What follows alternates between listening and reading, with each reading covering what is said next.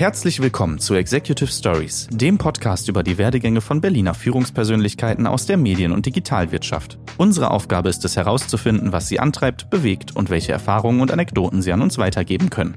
Executive Stories ist ein Podcast von Medianet Berlin-Brandenburg, produziert von Now Media mit freundlicher Unterstützung von Cluster IKT, Medien- und Kreativwirtschaft und der Deutschen Telekom. Viel Spaß beim Anhören. Hi und herzlich willkommen zu Executive Stories. Mein Name ist Simon Ohler und heute spreche ich mit Mona Rübsamen von Flux FM, der Alternative im Radio.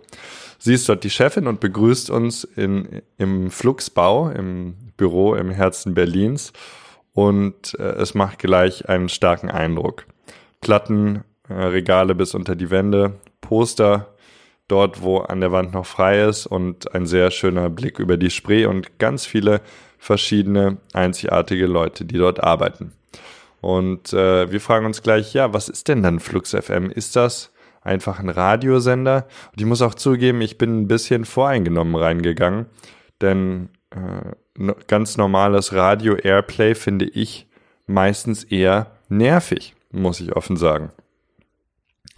Und ja, in der Konversation mit Mona mh, hm, kriege ich einen besseren Eindruck davon, was es bedeutet, heutzutage Radio zu machen. Und Mona erklärt mir, dass Flux FM mehr ist als nur ein Radiosender, dass es eine 360 Grad Medienmarke ist und gerade auch zum Technologieunternehmen wird. Auf eine sehr interessante Art und Weise, auf eine Art und Weise, die eventuell allen Radiosendern und vielleicht der Zukunft des ganzen Mediums Radio in Deutschland zugutekommen kann.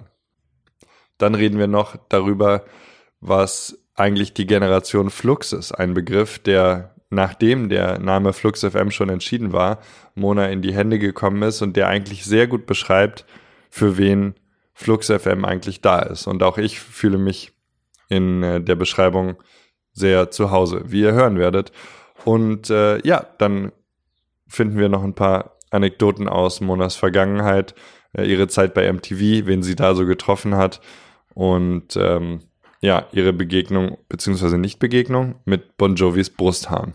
Was es damit auf sich hat, hört ihr in der Konversation. Ich habe sie sehr genossen und ich hoffe, ihr tut es auch. Also bleibt dran und hört meine Konversation mit Mona Rübsam. Viel Spaß. Hallo Mona. Hallo Simon. Hallo. Ähm, wir sind hier bei euch, bei Flux FM, in eurem, wir haben gerade schon drüber geredet, im Büro Du hast es uns gezeigt. Mhm. Es ist ein, äh, ein schönes, ja, vielleicht kannst du es mal beschreiben. Das ist ein sehr besonderes Büro, sehr einzigartig. Auf jeden Fall. Also ich versuche das mal äh, in Worte zu fassen. Unser Büro ist auf jeden Fall mehr als ein Büro. Also es ist eine kleine Medienoase, würde ich sagen.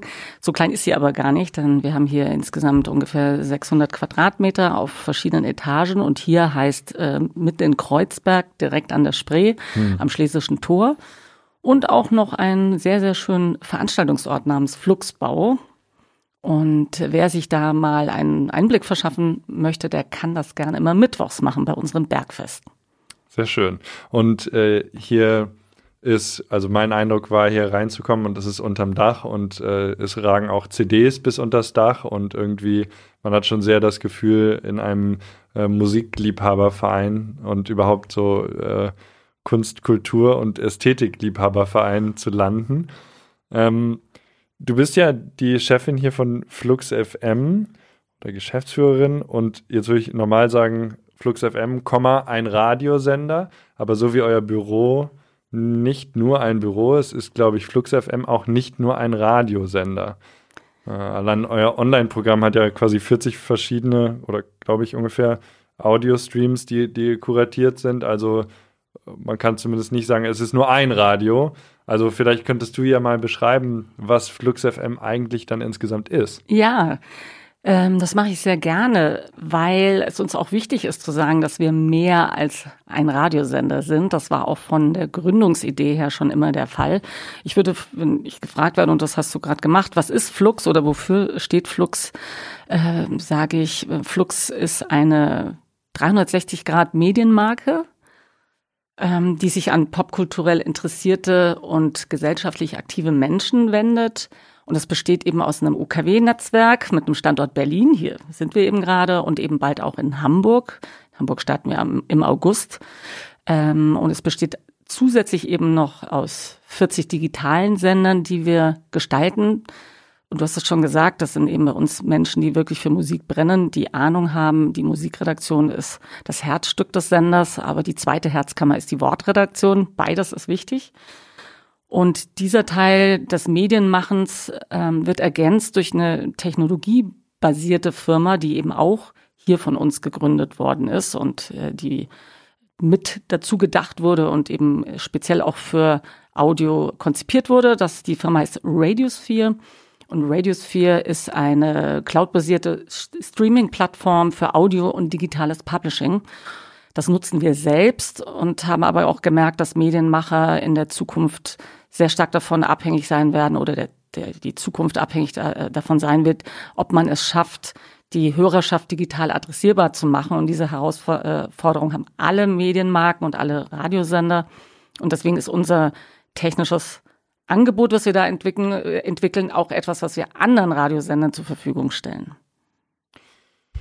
Das heißt, ihr habt, äh, du, du, hast gesagt, ihr habt quasi den, den Musikteil, den ursprünglichen Radioteil, den Schriftteil, der wichtig ist, und äh, Technologie. Und das sind mhm. quasi die, die 360 Grad oder ist noch mehr, äh, gehört noch mehr dazu? Oder fasst das das ganz gut zusammen?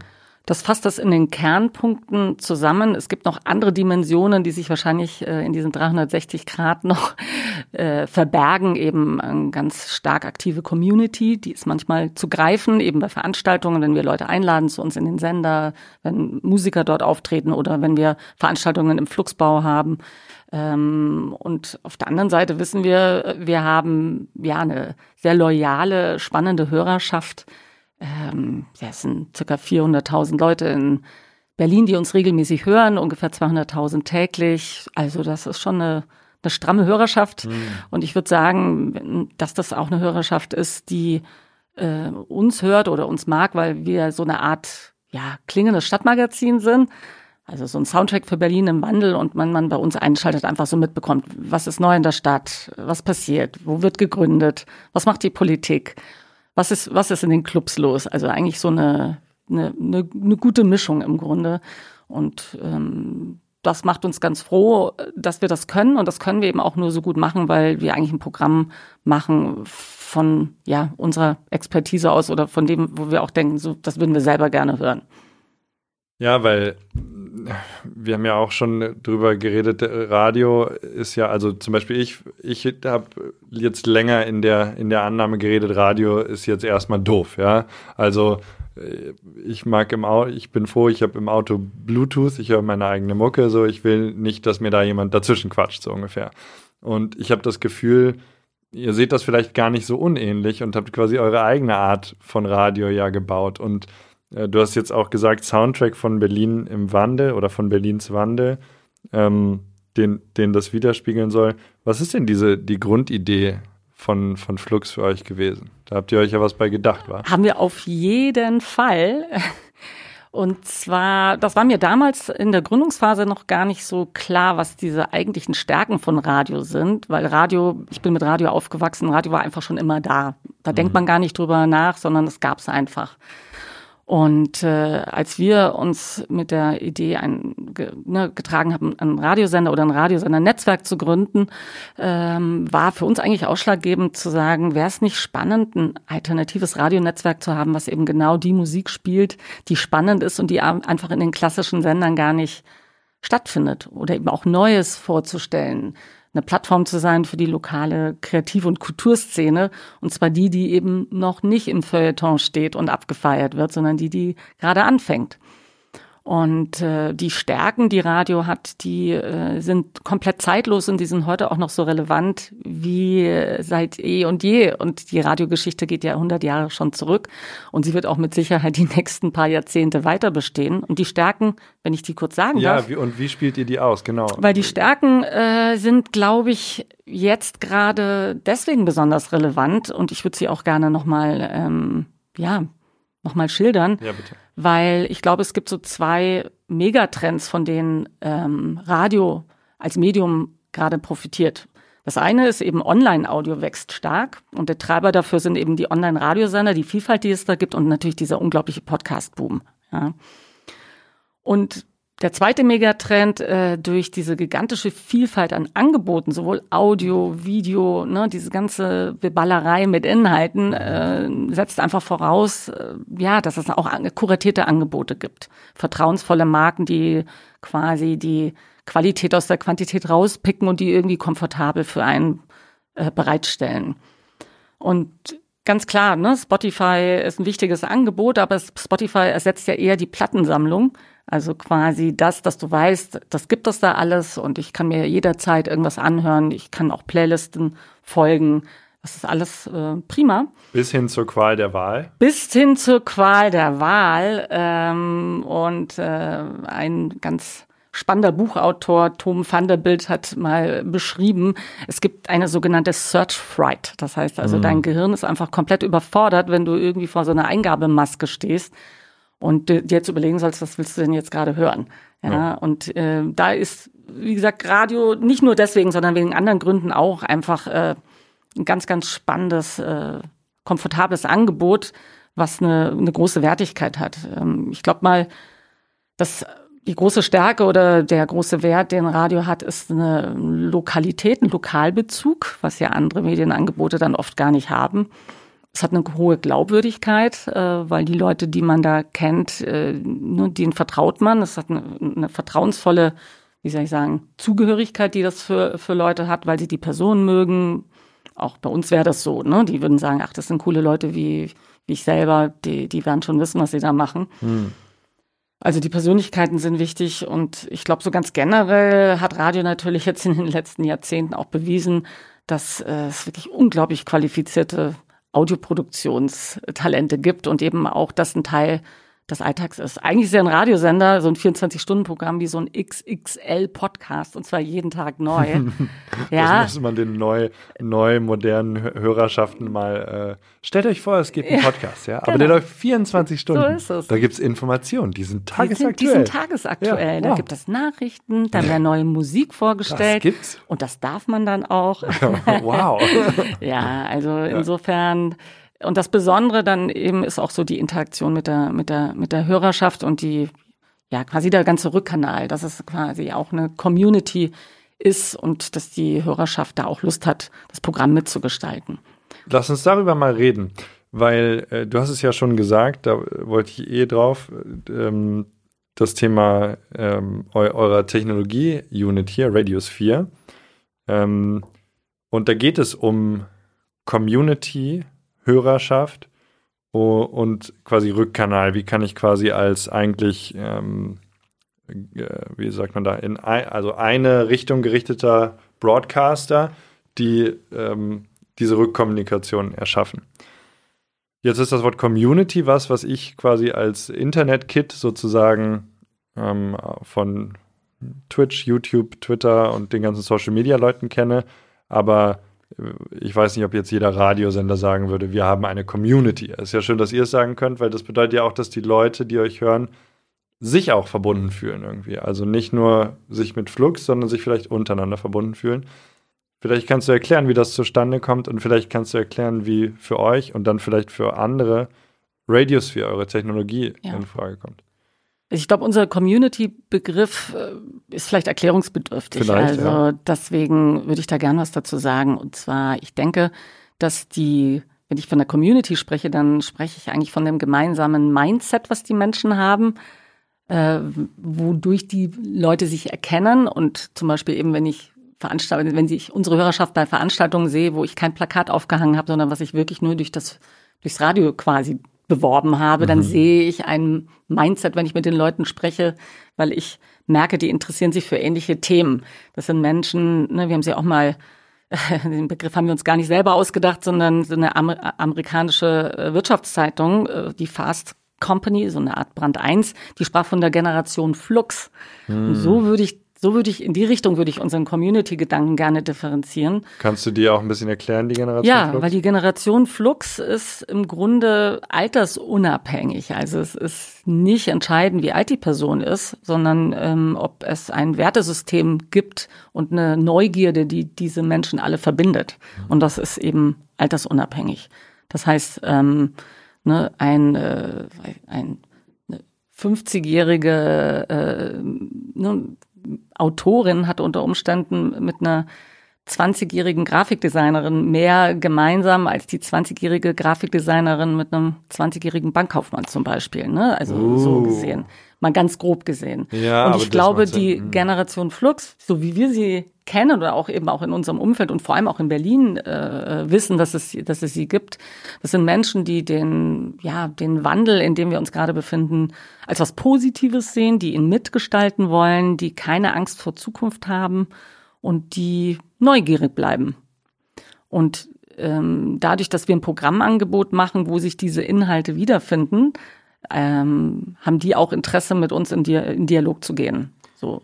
Das heißt, das sind quasi Leute, die die Veränderungen ähm, abkönnen, wenn nicht sogar begrüßen, neugierig sind. Ich genau. stelle mir so eine, so eine Welle vor und die sind so vorne auf dem Schaum oder surfen vielleicht sogar die ja. Welle und sind, werden nicht davon irgendwie überworfen und äh, landen da in der, ja. in der Wellenwaschmaschine. Die sind quasi, die, die, die nutzen den, den Wandel, der ja immer stattfindet, den Flux, um quasi äh, sich auch fortzubewegen sozusagen. Also kann man das so sagen? Ich fühle mich damit sehr verbunden. Also ich fühle ja, mich da. Das ist ein Flow. Also to ja. be in flux, äh, das mm. ist eine englische ähm, Redewendung, die heißt äh, im Wandel sein, in Bewegung ja. sein. Deswegen ist unser Name auch so sehr passend für unser Programm und, ähm, und der Flow. Also zu wissen, es bewegt sich sowieso alles nach vorne und im besten Falle bleibt man da geschmeidig und äh, kann gut mit Veränderungen umgehen und ähm, lässt sich nicht unterkriegen, auch wenn mal Sachen schwierig sind, sondern versucht versucht einfach positiv zu bleiben. Und dieses Positive versuchen wir eben auch mit unserem Programm rüberzubringen. Und äh, der Dialog, von dem du sprichst, ähm, der entsteht dadurch, dass wir ja Leuten auch eine, eine Plattform geben. Das heißt, sie können ihre Meinung sagen, die können mitmachen, können sich Sachen wünschen. Das macht, war bei Radio schon immer so.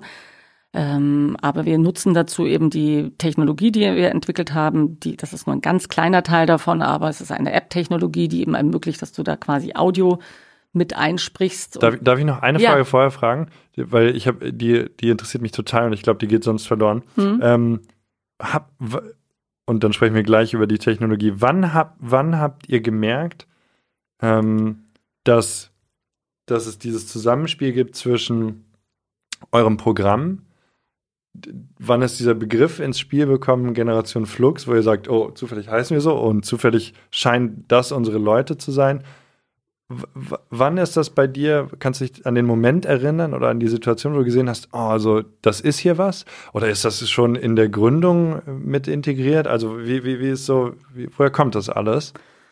Wir haben uns sehr viel Gedanken gemacht, wie, wie nennen wir denn den Radiosender auch und ja. haben uns auch wirklich überlegt, äh, wie kann, wie können wir da einen Begriff finden und eine, eine Marke, die zu uns passt und die auch mit uns wächst.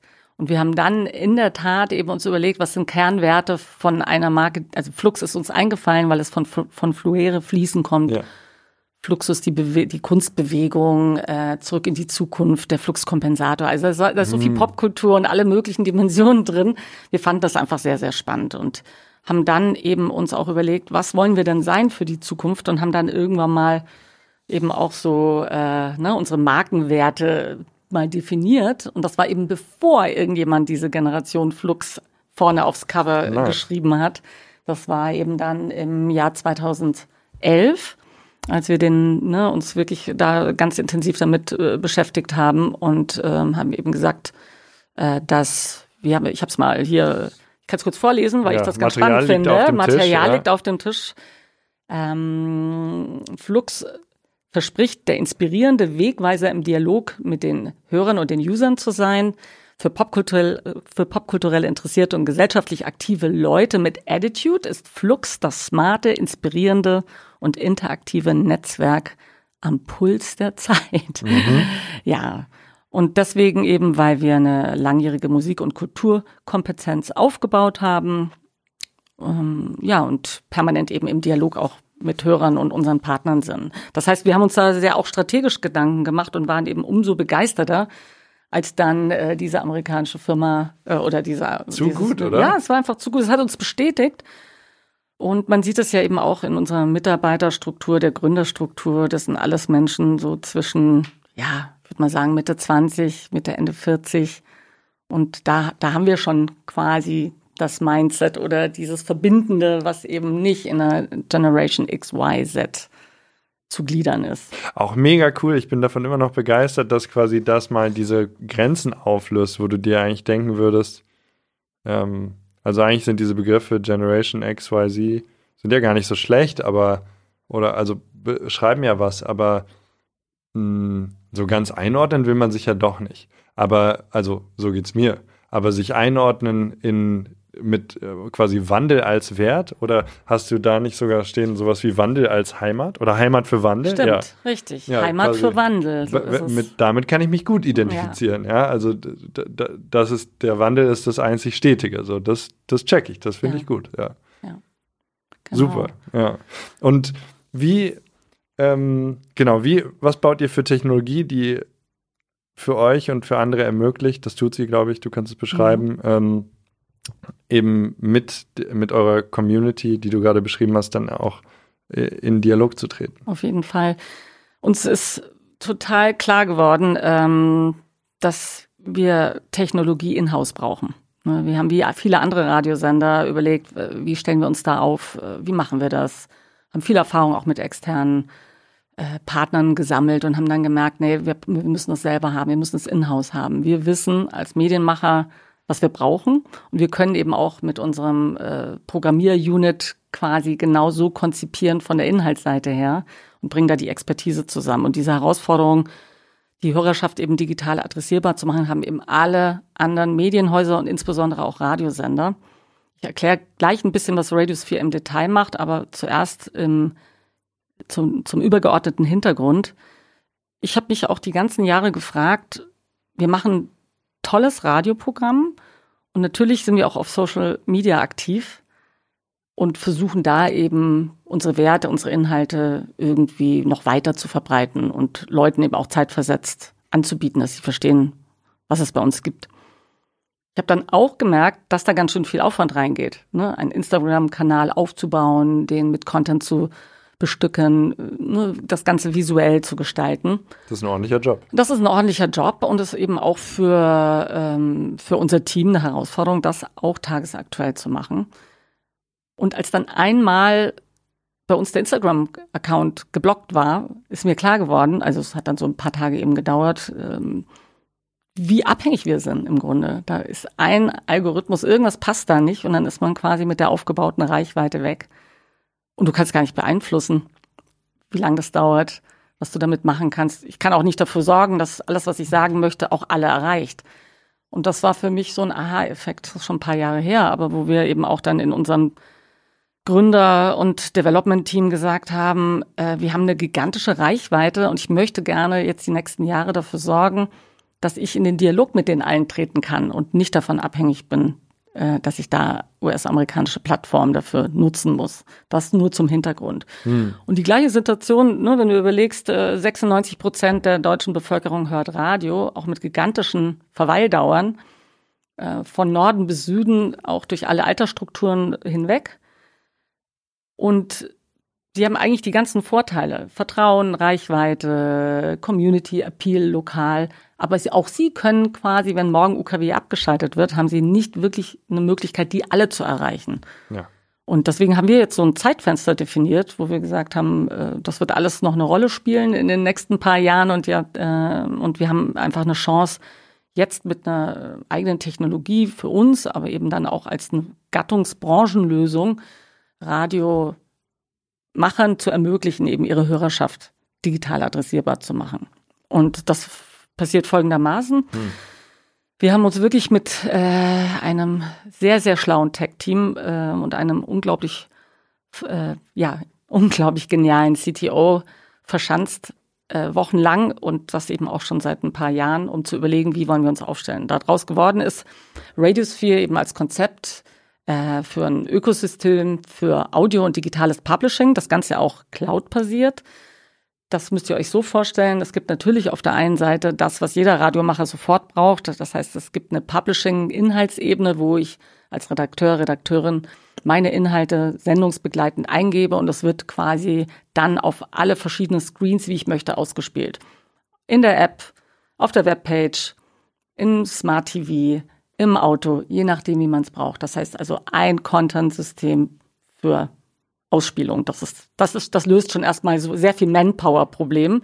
Ganz das, konkret ist es quasi wirklich so, dass äh, die End-User vor den verschiedenen Geräten sind, wie du gerade gesagt hast, ähm, ja. Smart TV, Smartphone, ähm, Teletext ähm, und und so und dann und äh, ein Redakteur von euch beispielsweise macht, macht quasi einen, sagen wir Artikel oder so und es wird auf, auf alles ausgespielt. Genau so und das ist, ist aber auch alle Endtechnologie, also alle die Smart TV App, die Phone App und so, das quasi auch gehört alles euch. So ist es. Das ist quasi Endausspielprodukt und CMS-Eingabeprodukt. Genau, so, ja, ist okay. es. so ist es konzipiert, ja. dass quasi eben du nicht super arbeitsteilig das machen musst, sondern eben eine, eine Content-Unit hast, die das einmal konzipiert, überlegt, wie soll es auf welchen Plattformen dargestellt werden und dann eben sehr, sehr einfach das Ganze einstellen kann.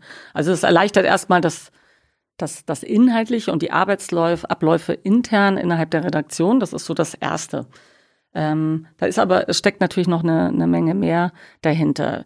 Weil klar, wenn du ähm, die Audio-Streams der Radiosender bündelst und eben auch über unsere Streaming-Plattformen dann eben laufen lässt und verbreitest, und das machen jetzt eben auch schon über zwölf andere Radiosender, dann können diese Radiosender Inhaber ganz genau sehen, wer hört wann, was, wie lange.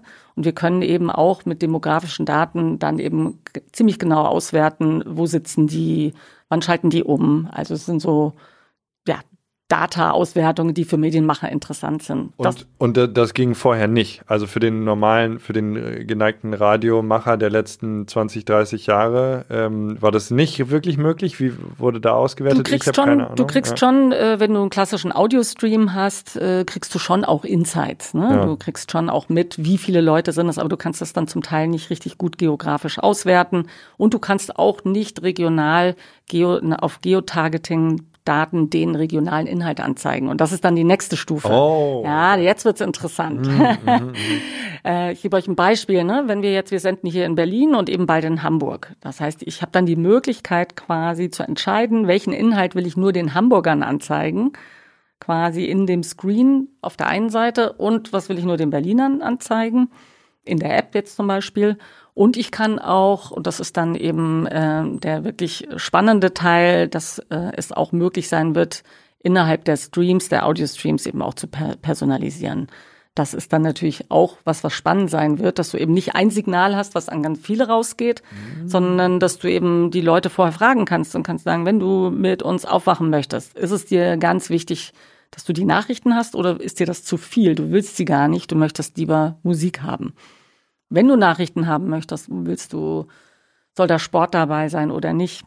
Oder magst du unser Programm, aber immer wenn Hip-Hop kommt, dann bitte äh, lieber durch äh, Indie austauschen.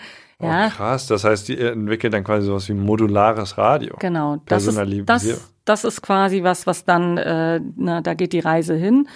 Wir glauben schon auch, dass die Basis immer ein kuratiertes Basisangebot sein wird und du eigentlich natürlich jetzt nicht so lange alles individualisierst, bis du wieder deine eigene Art Playliste machst. Ja, ja, so, nee, so, das ja. geht zu weit. Aber dass man auf jeden Fall eigene Vorlieben, die einem zu besonderen Zeiten vielleicht wichtig sind, dass man darauf eingehen kann. Und das ist spannend äh, so gesehen, weil natürlich äh, alle Mediennutzer unglaublich trainiert werden, dass alles individuell bestimmbar ist, dass du alles on demand zu jeder Tageszeit ähm, bekommen kannst.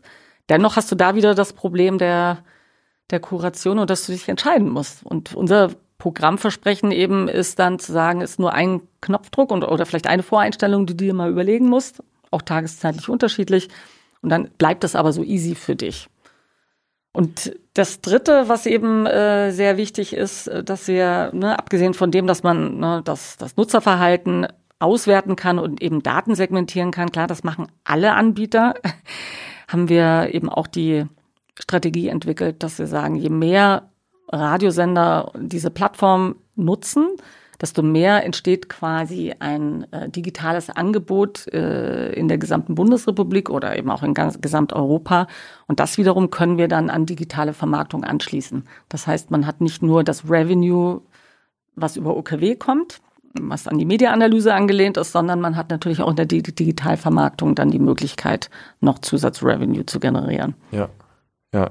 Das heißt, also das klingt so, als würdet ihr wirklich die, die quasi die Brücke bauen, die das Radio jetzt gerade noch so oder mhm. vielleicht auch noch locker ins Digitale bringt. Das hast du perfekt zusammengefasst, so ist es.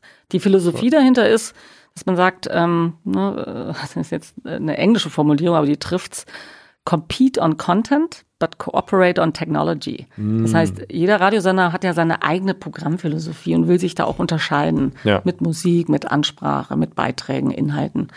Aber die technologische Herausforderung, die, die ist für uns die gleiche. Und deswegen bietet ihr es auch für alle an. Deswegen bieten wir es für alle an, weil wir einfach glauben, äh, wir, wir wollen und müssen da äh, anschlussfähig sein. Ja. Das ist natürlich auch interessant für Nicht-Radiosender, sondern für andere Audioanbieter, äh, Streaming-Plattformen, große Radioketten, die vielleicht 100 Untersender haben und, und, und.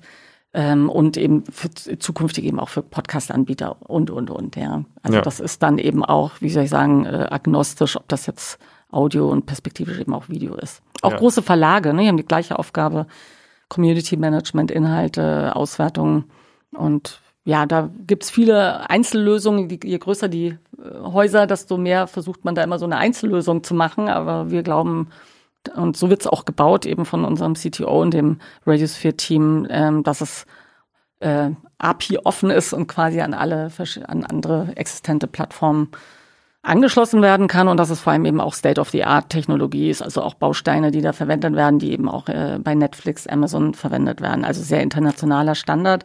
Da haben wir uns ganz schön weit aus, aus dem Fenster gelehnt. Ja. ja ich, ich, also deswegen, äh, das kriegt man nicht alles gleich so mit, aber äh, da sind coole Brains und wir und auch mein Geschäftspartner Markus Kühn, der da eben auch ganz treibende Force ist äh, in der Konzeption und äh, in dem das Ganze jetzt nach außen zu tragen das macht, macht einfach auch Spaß. Macht Spaß zu, zu wissen, wir wissen um unsere Stärken äh, auf der Inhaltsseite und jetzt kommt einfach noch so ein richtiger Kick für die, für die Zukunft. Ähm, das ist einfach total faszinierende Phase cool. gerade. Ich bin auch fasziniert. ich ich, äh, ich finde es auch schön, dass du hier, ähm, der geneigte Hörer sieht es nicht, aber ähm, das, äh, das Zeug auf dem Tisch liegen hast, weil das ist, ähm, also die, deine Materialien, weil ähm, ich habe wirklich das Gefühl, also gerade mit der Prämisse, hm, Radio ist eigentlich doof, ja, also die ich mal frech äh, aufrechterhalte, äh, ist es so, ah, krass, ja, das ist wirklich, das ist wie, das ist, ja, das ist Flux, ja, das ist am Puls der Zeit, das ist schön, da habe ich wirklich das Gefühl, ah, Mensch, da, da passiert quasi Innovation vor meinen Augen und ich finde es auch mhm. wirklich, wirklich, also wirklich ganz interessant. Und wenn du sagst, Radio ist doof, dann hast du ja Vielleicht speist das quasi aus irgendwelchen Erfahrungen, die du gemacht ja. hast in irgendwelchen Regionen von Deutschland, wo ja. es auch wirklich so ist. Ja, aber, wenn man, aber wenn man mal genau draufschaut, äh, geht es ja immer drum, äh, ja, wie wird's gestaltet, wie wird's umgesetzt. Und das stimmt schon. Also bei uns ist ja auch ein Unterschied. Äh, wir marktforschen nicht. Äh, wir haben eine Musikredaktion, die das Ganze gut auswählt. Ähm, wir versuchen das alles eben innovativ und variantenreich zu machen und spielen eben nicht nur 300 Songs in Dauerschleife. For sure, for sure. Und ich würde auch ganz gerne den, äh, den Gang wechseln, weil wir haben jetzt viel über das, das Business geredet, aber wir machen ja hier auch Porträts und äh, ich würde auch gerne dich äh, noch ein paar Geschichten von dir erzählen lassen, weil gerade die ähm, das Thema äh, ja, Programmgestaltung ähm, da hattest du ja eine, eine lange, lange Erfahrung, nämlich bei MTV. Und das ist ja dein, war quasi deine, deine Karrierezeit, bevor du Unternehmerin wurdest.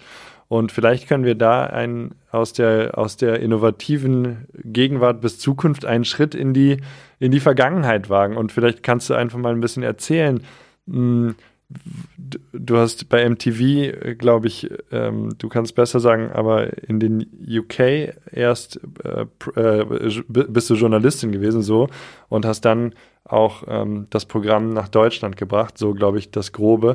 Kannst du uns ein bisschen die Geschichte dazu erzählen und die Details und was es da so gibt? Ja, ich das wären lustige Geschichten und spannende, in erster Linie natürlich auch für Menschen, die mit MTV was anfangen können. Also das ist in der Regel, wenn man über 35 oder 40 ist, dann hat das eine Rolle gespielt in den äh, Kinderzimmern äh, der Nation und auch in Europa. Und ähm, ja, also für mich war die Zeit bei MTV äh, absolut faszinierend. Ich habe da alles gelernt, was mir heute als Unternehmerin oder eben auch in der Programmgestaltung extrem hilft. Äh, ich habe angefangen als Journalistin, du meintest das ja eben gerade, und meine Aufgabe war, Bandinterviews zu machen und überhaupt Porträts zu machen über Musiker, die dann eben auf Englisch produziert wurden und die auch dann ähm, in dem europäischen MTV gelaufen sind. So ging das ursprünglich alles los. Das habe ich zum Teil im Standort, am Standort Berlin gemacht und das habe ich zum Teil eben dann auch am Standort London gemacht. Und als es dann darum ging, ähm, dass MTV eine Phase gab, äh, zu sagen, das reicht nicht mehr MTV Europe als, ja, als, als einzige Lösung für die verschiedenen lokalen Märkte anzubieten, haben sie überlegt, was sind, was sind starke Märkte und wussten Deutschland, ähm, Italien, Spanien, England, Schweden, so haben die das aufgeteilt und wollten unbedingt eben deutsches Programm aufbauen. Haben sich für den Standort Hamburg entschieden und mich gefragt, ob ich da als Launch Director oder Launch Producerin eben mit hinziehen möchte. Und das habe ich dann auch gemacht. Und in der Zeit, in diesen drei Jahren, war ich ähm, ja schwer am Rumreisen zwischen Deutschland und London und habe auch an beiden Standorten dann ähm, gearbeitet und habe eine Programmstruktur äh, entwickelt mit einem Team für den deutschen Markt was total interessant war, weil es gab ja quasi dann nichts. Man musste Moderatoren suchen, man musste sich einen Ablauf überlegen, Formate entwickeln.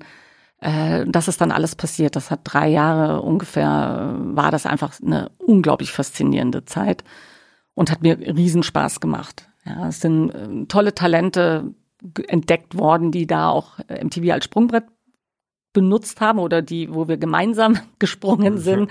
Äh, Christian Ullmann ist jetzt äh, recht bekannt, würde ich mal sagen, eben auch als Quertreiber und Innovator, hat da bei MTV in meiner Zeit eben angefangen. Oder Steven Gätchen, der ist jetzt im ZDF, der Kinomann von Pro7 ursprünglich. Also da gibt's wirklich, wirklich viele.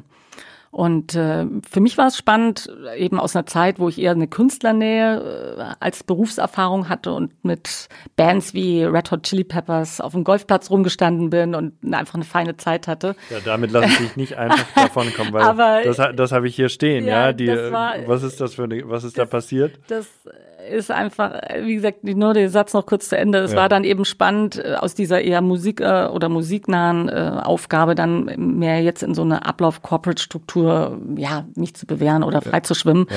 Aber die Anekdote erzähle ich wirklich gerne. Das glaube ich, da war ich am nervösesten in meinem ganzen Leben. Ähm, und zwar hatte ich die Aufgabe, einen Beitrag zu machen mit den Red Hot Chili Peppers auf mhm. dem Golfplatz. und ich dachte so, oh my God, das sind solche Heroes, ja, mhm. dann dann die Dudes und ich und ich habe extra noch einen Kameramann und Tonmann irgendwie, den ich kannte, dann mitgenommen, weil ich dachte, ey, ähm, ihr müsst da einfach, ihr müsst das jetzt irgendwie alles regeln. Also ich mache das mit dem Interview und ihr müsst einfach schauen, dass wir da coole Bilder kriegen und so war es dann auch. Also die waren mega lustig, total nett.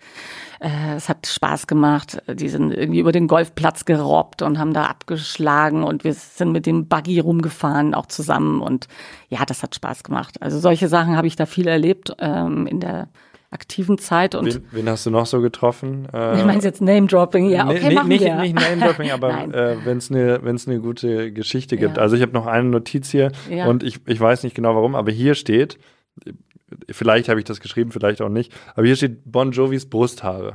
Ja, warum steht das hier? Ähm, bon Jovis Brusthaare, ja, das stimmt. Das ist auch eine ähm, Geschichte, an die ich mich sehr gerne erinnere. Ich wurde nach ähm, Amsterdam zum, zum europäischen Tourstart von Bon Jovi geschickt und sollte ein Interview mit ihm machen. Mhm. War auf jeden Fall auch aufgeregt, aber gar nicht so sehr, weil ich den toll finde, sondern weil alle so aufgeregt umgelaufen sind und immer gesagt, oh, no, 10 minutes, 10 minutes, are you ready, are you ready? Also hat sich komplett auf mich übertragen, diese mhm. äh, Atmosphäre von, der Typ ist wahnsinnig wichtig.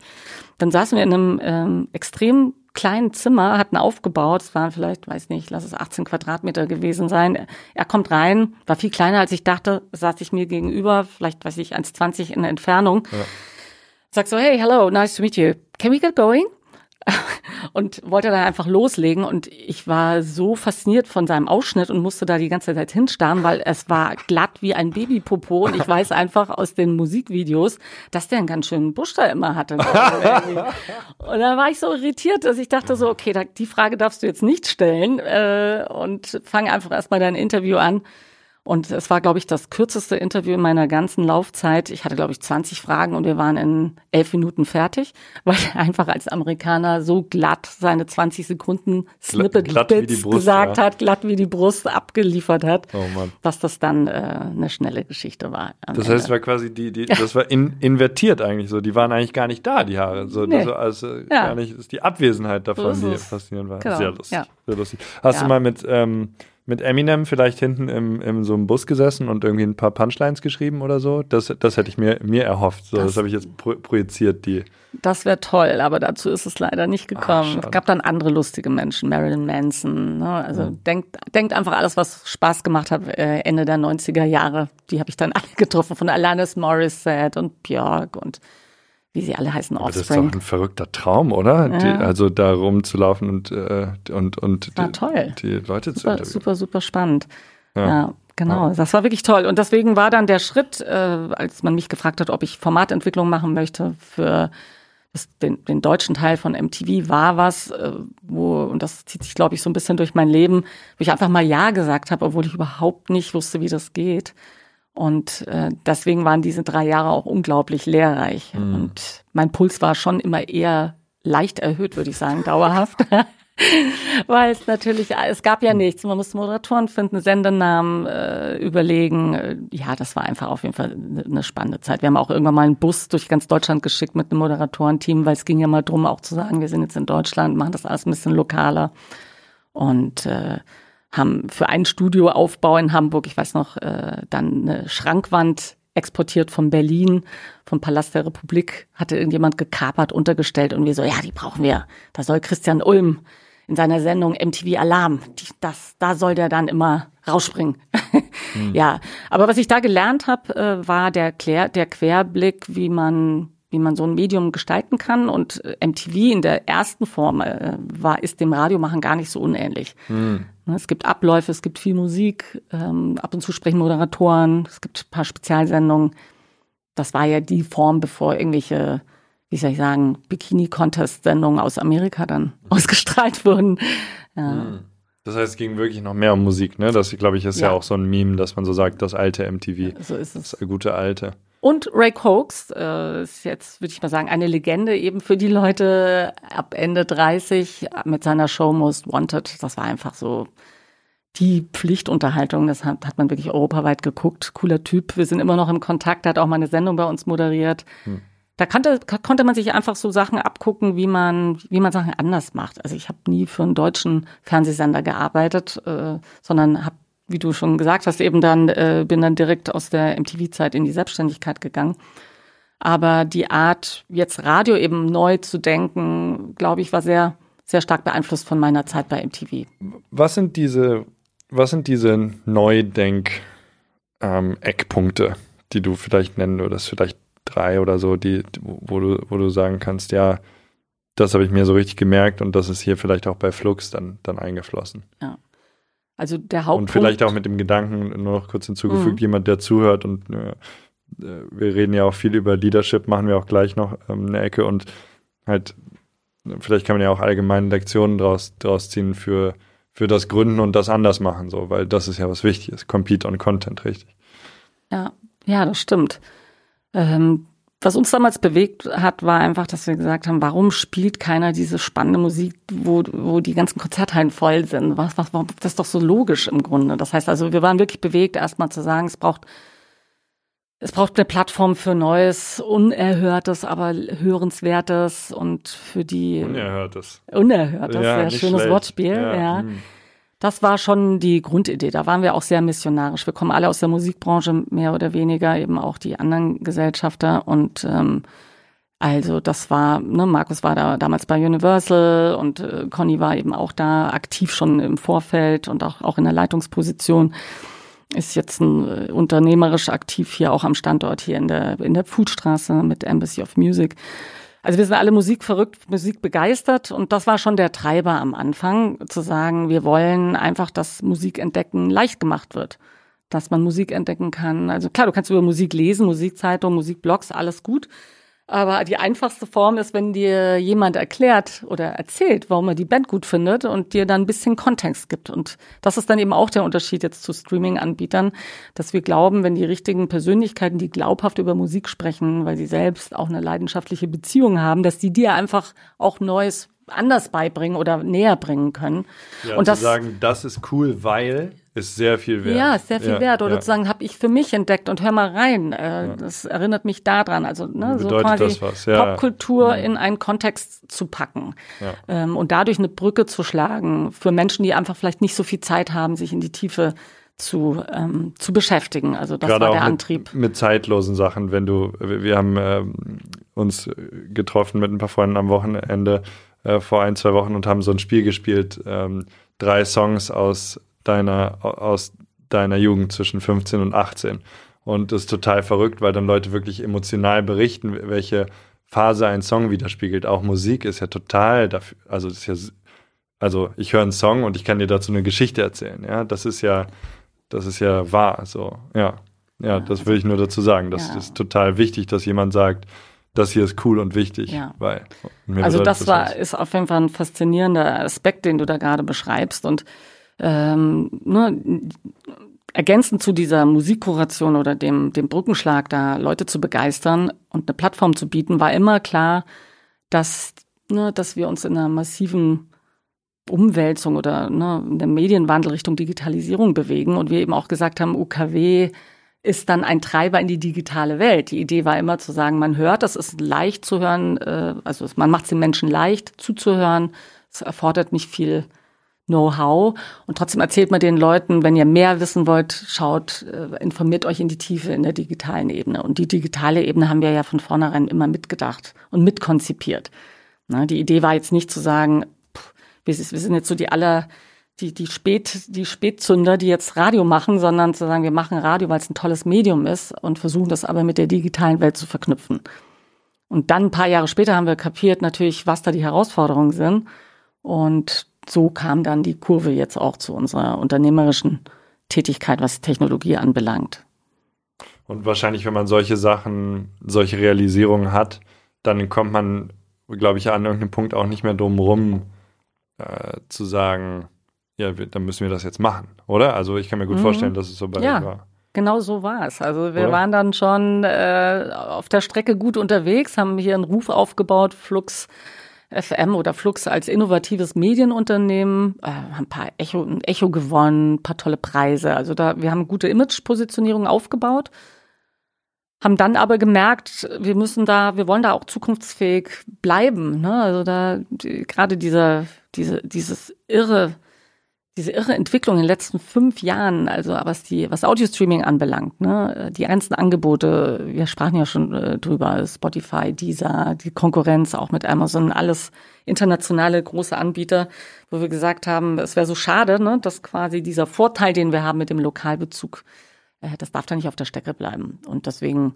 preschen wir da, preschen wir da nach vorne. Und das sieht ja auch alles wirklich sehr positiv aus. Was macht euch zum, also wie, wie ist es intern? Ähm, du hast vorhin schon gesagt, du hast darauf angespielt, äh, wir, wir, oder wir haben darauf angespielt, wir haben dein Office, äh, euer Office beschrieben. Du hast gesagt, ihr habt quasi äh, die Generation Flux als Community, aber auch, äh, auch in-house. Und äh, mir, hat, mir hat jemand gesagt, dass ihr auch nur recht wenig äh, Arbeiterfluktuationen habt, gerade in den, in den Key Positions. Und mich, mich interessiert, ja, und dritter Punkt quasi, ähm, so auch, auch du und worüber wir jetzt geredet haben, äh, als Leader bist ja auch eine Persönlichkeit. Also du, du bist ja jetzt nicht ne, so aus dem Katalog sozusagen oder wie man sagen soll, sondern sehr, äh, du hast eine sehr jugendliche Energie und ähm, verkörperst das alles so.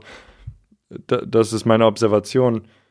Was ist dein, deine Erfahrung? Was macht ähm, Flux intern aus von der Leadership-Seite? Wie, wie, ich meine, es ist nicht selbstverständlich, dass man einen Radiosender gründet und jetzt auf einmal so eine fette Technologielösung am Dings hat, dass diese Innovation fließt, fließt und so weiter und so fort. Könntest du darauf ein mhm. bisschen das Licht leuchten? Ich glaube, die Stärke, die Flux ausmacht, ist das Team. Das klingt jetzt, ähm, soll wirklich einfach auch so für sich stehen bleiben. Das ist ein diverses Team. Das sind Menschen, die wirklich mit großer Leidenschaft und viel, viel Know-how sich hier einbringen und eben auch diesen Gestaltungsspielraum haben und spüren, sich zu verwirklichen. Also ihre Ideen, ihre Vorschläge, klar in einem, wie soll ich sagen, in einem gemeinsam gesetzten Rahmen, wo, wo soll die Reise hingehen, da, da stimmen wir uns natürlich ab. Aber unser Team hat wirklich viele, viele Freiräume und kann auch dieses ganze Thema Kuration, egal ob von Musik oder eben von Inhalten, von Themen, kann da sehr frei agieren. Wir haben uns Leitthemen gesetzt, denen wir uns verpflichtet fühlen im im Wortredaktionellen, dass wir sagen, Digitalisierung, Gesellschaft, Wandel, ähm, ne, alle Facetten, die Menschen einfach jetzt gerade beschäftigen im Umbruch, die sollen bei uns Thema sein. Und im Bereich Musik haben wir gesagt, Popkultur, da sind wir auch breit, da dürfen wir quasi das, was wir erwähnenswert äh, finden, können wir vorstellen. Wir können alle Menschen einladen, äh, denen Spezialsendungen geben, mal für eine Weile, wie wir wollen. Und das heißt, so ein Medium entsteht deswegen auch immer wieder jeden Tag neu und jede Woche neu. Und wir setzen uns zusammen regelmäßig, nehmen uns eben auch Sachen vor, dass wir ein, eine ganze Weile war es eben sehr, sehr wichtig, im Social Media Bereich aktiv zu sein, um zu sagen, wow, wir haben dieses unglaublich tolle lineare Programm, aber wenn du ne, nicht so viel hörst davon, dann geht das alles verloren. Und das war dann eben jetzt auch unser Ziel und unser Wunsch, dass mit der neuen Technologie einfach alles auch bisschen mehr on demand und zeitsouverän nutzbar sein. Und das verstehen ja dann unsere Leute auch und haben auch gesagt, wie toll, also dass wir jetzt auch noch technologisch ein Standbein aufbauen, das schafft ja auch eine Sicherheit, äh, in einem zukunftsfähigen, innovativen Laden zu sein. So. Ich habe auch kein Interesse eben, dass äh, diese wirklich tollen Kollegen und Mitarbeiter. Äh, ne, ich möchte, dass die mit uns wachsen, sich verändern können und ich möchte nicht, dass die von irgendwelchen amerikanischen Großkonzernen dann abgeworben werden. Und, und Focus Team, wie sind, wie haben die Leute zu dir gefunden oder du, du zu ihnen? Das war ein organischer Prozess, weil klar, die den Stellenwert oder auch die Position, die wir jetzt im Berliner Medienmarkt einnehmen oder auch deutschlandweit, das hat sich ja entwickelt über die Jahre. Und äh, wir haben vielen Leuten, äh, wie soll ich sagen, einen Einstieg gegeben, sich mal auszuprobieren, sind mit uns gewachsen, das hat dann gepasst, haben mehr Verantwortung bekommen, sind in Rollen reingewachsen, waren dann vielleicht auch mal zwischendurch weg wegen Familiengründung, kamen dann wieder oder, ne, also es ist einfach sehr organisch passiert. Und was, hält die Leute bei euch? Was, was, was stiftet hier den, den Sinn vielleicht? Ich glaube, der Sinn ist, wenn man gerne, ja, wenn man gerne in Berlin lebend Radio machen möchte, innovativ und lebendig mit einem, mit einem, mit einem kollegialen, smarten, humorvollen Team, dann gibt es da gar nicht so viele Alternativen. das sage ich jetzt mal auf der einen Seite und auf der anderen Seite ist es so, ähm, dass wir schon versuchen, jetzt gemeinsam, und da kommt dann eben das Thema Leadership äh, zum Tragen, zu gucken, was, was ist den Menschen wichtig, was sind die persönlichen Ziele, wie können wir da unterstützen und wie kann man sich weiterentwickeln. So. Und ich habe immer gesagt, jedes Jahr, die ich mit einer Person zusammenarbeiten kann und wir wechselseitig voneinander lernen, das ist super. Wenn es zwei, drei Jahre sind, toll. Wenn es fünf sind, wow. Bei manchen sind schon zehn Jahre. Ähm, da bin ich einfach wahnsinnig dankbar, weil man hat nur ein Leben und muss sich immer überlegen, wie lang passt das, wie lang ist es noch stimmig. Und wie gesagt, unsere Entwicklung ist auch nicht immer geradlinig gelaufen. Das ist schon auch bumpy road und up and downs. Mhm. Da war man vielleicht auch mal eine Weile vielleicht gar nicht mehr so happy oder hat mal ein bisschen gehadert, aber dann kommen wieder neue Projekte und dachte, ui, cool. Mhm, ja, also ne, das Wind ist so, das, ja. genau, da kommt eben wieder Wind rein. Und ich höre auch, dass du sagst, dass du diese Wechselseitigkeit betonst. Also dass es quasi, du sagst ja nicht nur, dass die Leute von dir lernen, sondern du auch von den Leuten. Und da höre ich, also das hört sich für mich an nach Offenheit und nach ähm, ja, ja, eben so eine, so eine Durchlässigkeit oder Auf so. Auf jeden Fall. Ich merke, dass ich am meisten lerne durch den Austausch. Ja. Ne, hier im Team, aber auch natürlich mit anderen Menschen. Ich habe keine Zeit, äh, ne, mir 100 Bücher durchzulesen oder äh, 30 Podcasts pro Woche. So, ich, ich profitiere genauso mit dem Austausch äh, im Team von, äh, ja, von den ganzen Insights, die ich da bekomme, was gerade Thema ist, was bewegt die Leute auch in den unterschiedlichen Altersstufen. Das finde ich schon interessant. Da, da sprechen wir auch drüber. Wir sind eben diese verschiedenen Vertreter von ein paar unterschiedlichen Generationen im Austausch und es ist spannend, dann zu sprechen. Und ähm, das, ja, also das fasziniert mich und da kann man ja nur lernen. Ich glaube, es geht ja immer darum, da die Perspektiven zu öffnen oder einen Perspektivwechsel zu ähm, ermöglichen. Manchen Leuten ist das so in die Wiege gelegt, die können gar nicht anders und andere, ja, andere lernen das dann hier und ich versuche das einfach immer auch zu ermöglichen oder dran zu erinnern, ne, dass man da nicht zu festgefahren sind, ist in, mit dem Blick auf die Dinge. Mhm. Ja. Cool. Das hält wahrscheinlich auch die, die Leute um dich rum offen und äh, ja und, und, und die Inspiration so also untereinander. Ja. Also ich glaube, ich bin da schon präsent und auch nahbar und versuche da eben auch äh, ja so im Einzelaustausch zu bleiben, so gut das halt möglich ist. Äh, das Ganze aber organisch und locker. Klar, projektbezogen wie jetzt, ne, wenn wir gerade Sendestart Hamburg vorbereiten und so, dann sind wir, bin ich in so einer Projektgruppe drin, da ist man quasi dann tagtäglich in so, in so einem Projektteam. Aber ich versuche dann eben auch, dass, dass, dass, und das ist, glaube ich, die größte Herausforderung, da haben wir manchmal auch ein paar Sachen gar nicht so optimal gelöst, alle Leute immer zu, auf eine gute Art zu informieren, was gerade Sache ist. Das äh, da, da wachsen wir gerade noch, wie man das gut hinkriegt. Vielleicht könnt ihr ja Technologie dafür bauen. Ja, so ist es. Ja. Ich habe bisher noch keine Videobotschaft losgeschickt Freitagnachmittag. Ich habe gehört, das soll sich schon mal bewährt haben bei anderen Unternehmen. Ja, so eine Art digitales All Hands, ja, ja, wo, man, wo man alle nee. ansprechen kann. Naja, diverse Digital äh, äh, Akteure machen das, sage ich mal, jeden Tag und führen so ihr, ihre ihre teilweise doch sehr großen Gruppen irgendwie an. Das ist ja schon, ja. Das, warum sollte man es nicht auch, auch in-house machen? Ja, auf jeden Fall, da, da experimentieren wir wirklich ja. noch. Also da merke ich das. Oder ein kleines TikTok für alle, ja. Das wäre, das wäre, ich glaube, das ist echt die Herausforderung, da, dass, dass man sich da nicht verliert, ne?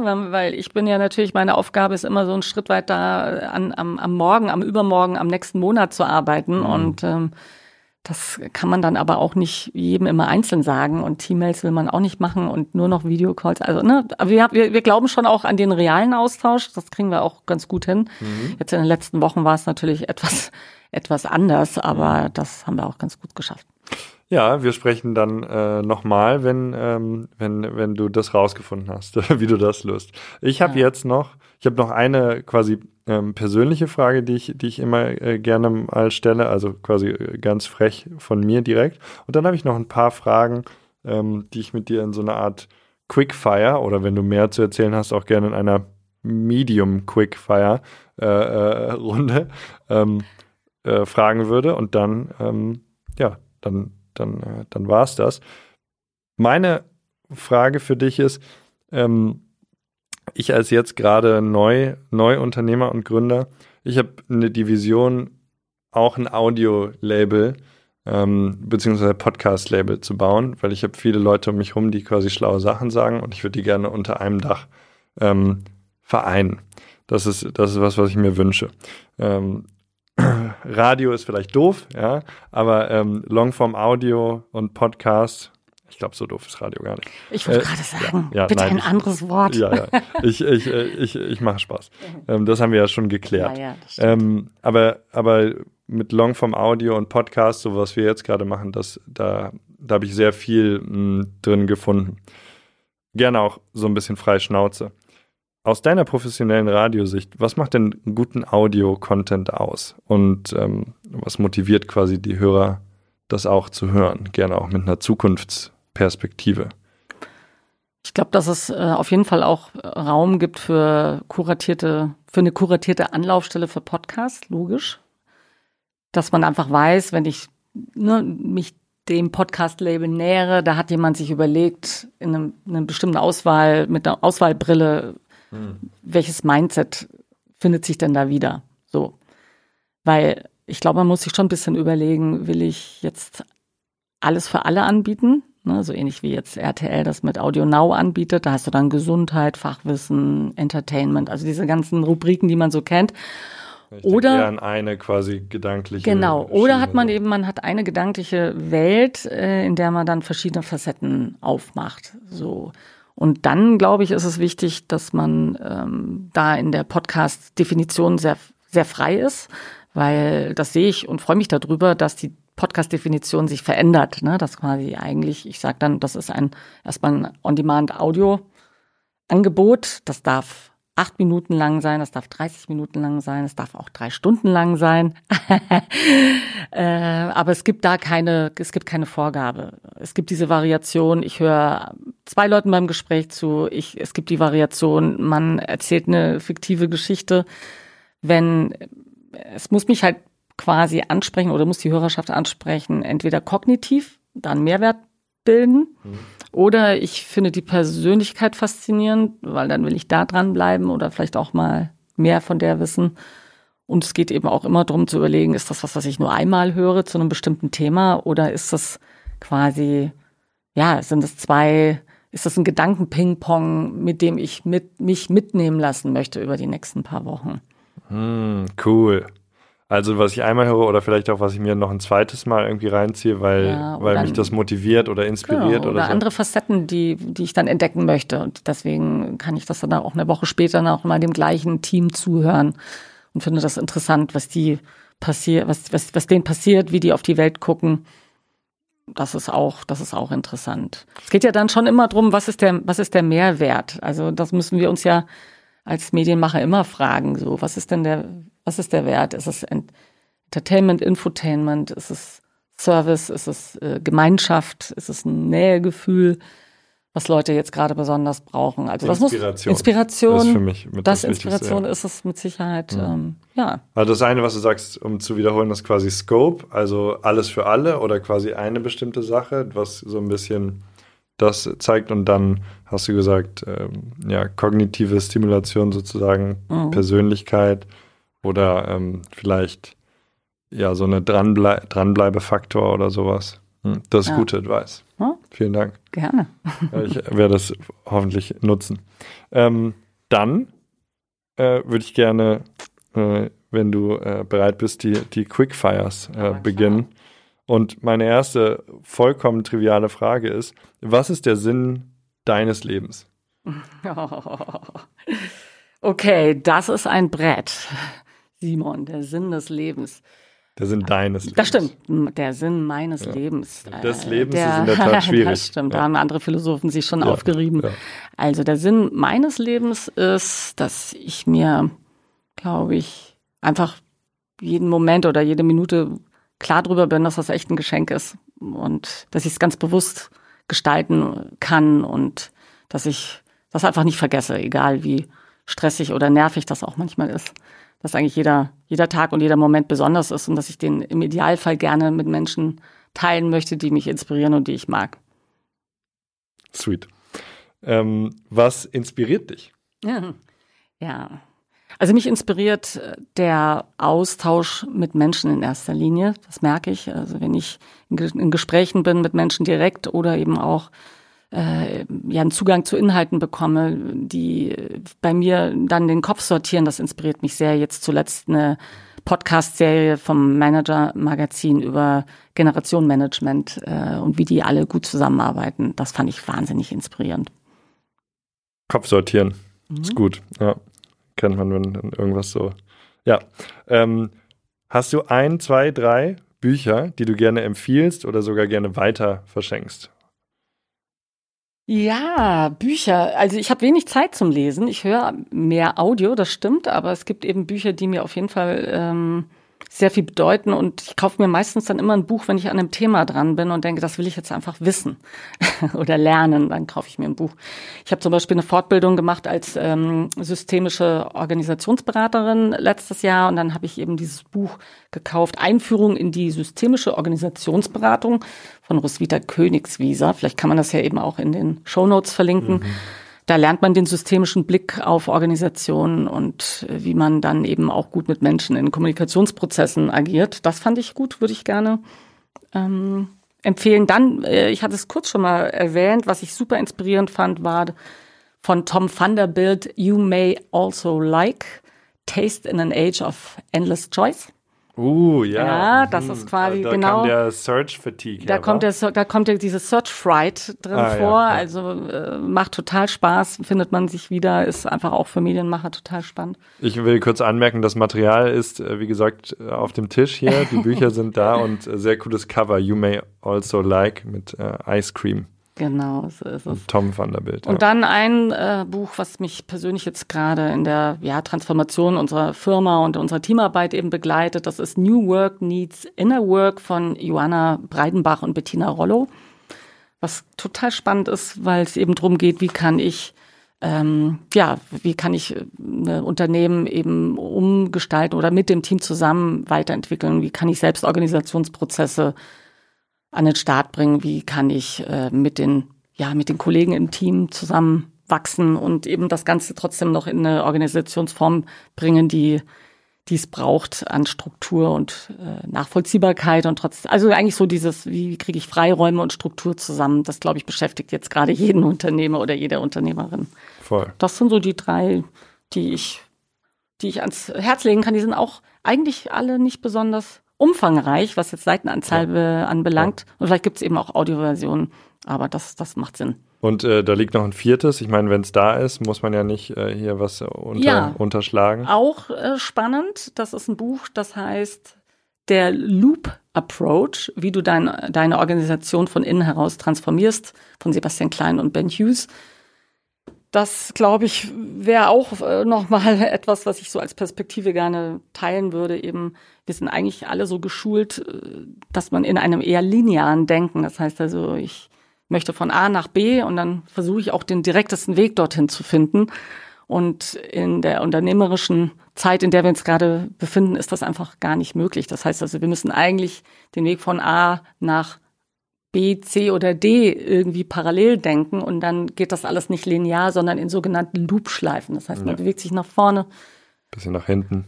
ne, genau, trifft Hypothesen, macht irgendwelche Versuchsanordnungen, reflektiert und schaut, ist das die richtige Richtung oder muss man, muss man korrigieren. Das ist mit dem Loop-Approach gemeint. Das, woran ich dabei denke, ist äh, Systems versus Goals. Das ist was, worüber ich viel nachdenke, dass du quasi nicht ähm, auf ein Ziel zielst, sondern dass du eben, dass dein Ziel ist, dass du quasi einem, einem, einem System folgst. Das ist, das, das klingt für mich so danach. Ähm, Ja, es, es, es zeigt, dass, dass man sich entwickeln und fortbewegen kann und aber im Idealfall die Leute auch verstehen und nicht frustriert sind, wenn es diese Schlaufen macht, ne? Ja. weil, weil, weil das einfach äh, für viele Leute Stress ist, wenn man nicht genau weiß, äh, wo es hinführt. Ja, aber die wenigsten Linien sind gerade, wa? Ja, so Ja. ist es. Aber cool, okay, super cool. Danke fürs Teilen. Super interessant zu sehen, dass du trotz deiner quasi, ja, also, oder nicht trotz, sondern du, d- dein nativer, persönlichkeitsgetriebener Approach hat offensichtlich auch viel, äh, ja, viel Wissen und Theorie dahinter. Und das ist auch sehr wichtig. Das ist Das cool. stimmt.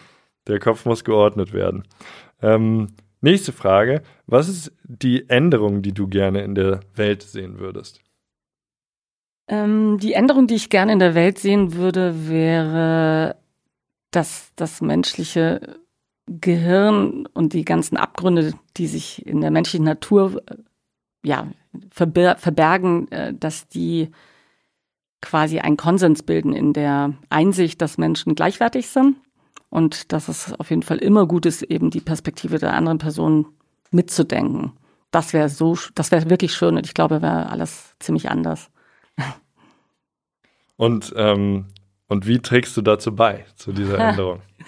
Ja, Perspektivwechsel ist mein Thema. Äh, dazu trage ich bei, indem ich äh, versuche, das in, bei mir sowohl im privaten Umfeld eben als auch bei uns im Team auch immer wieder dazu einzuladen, andere Perspektiven einzunehmen. und dann eben auch Veränderungsprozesse dadurch zu ermöglichen. Ja, cool.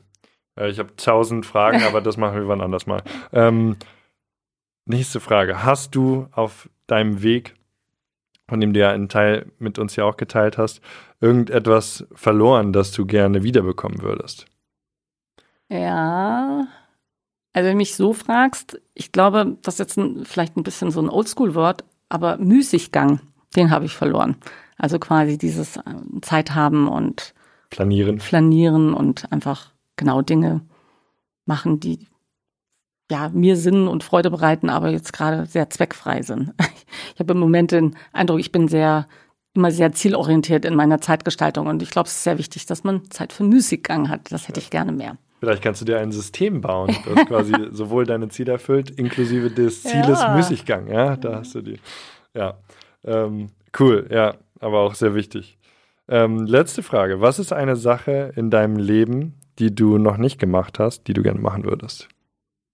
Gibt es das im, im äh, Leben der Mona?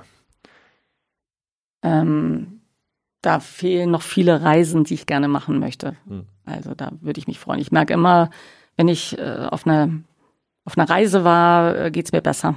Ich kriege Abstand zu Dingen, ich sehe Dinge neu. Und da freue ich mich sehr drauf, wenn das hoffentlich bald wieder, äh, wieder mehr möglich sein wird. Auch meine ganzen Reisen, die ich äh, nach Asien gemacht habe. Ich war in Burma, auch in der Zeit, als es eben noch nicht so offen war. Das prägt mich bis heute. Begegnungen mit Mönchen auf Bergen oder mit Menschen eben ohne Smartphones, äh, das, äh, da erinnere ich mich einfach mit Freuden dran. Oder wenn Smartphones, dann waren die einfach so groß, dass man dachte, das ist ein Ziegelstein.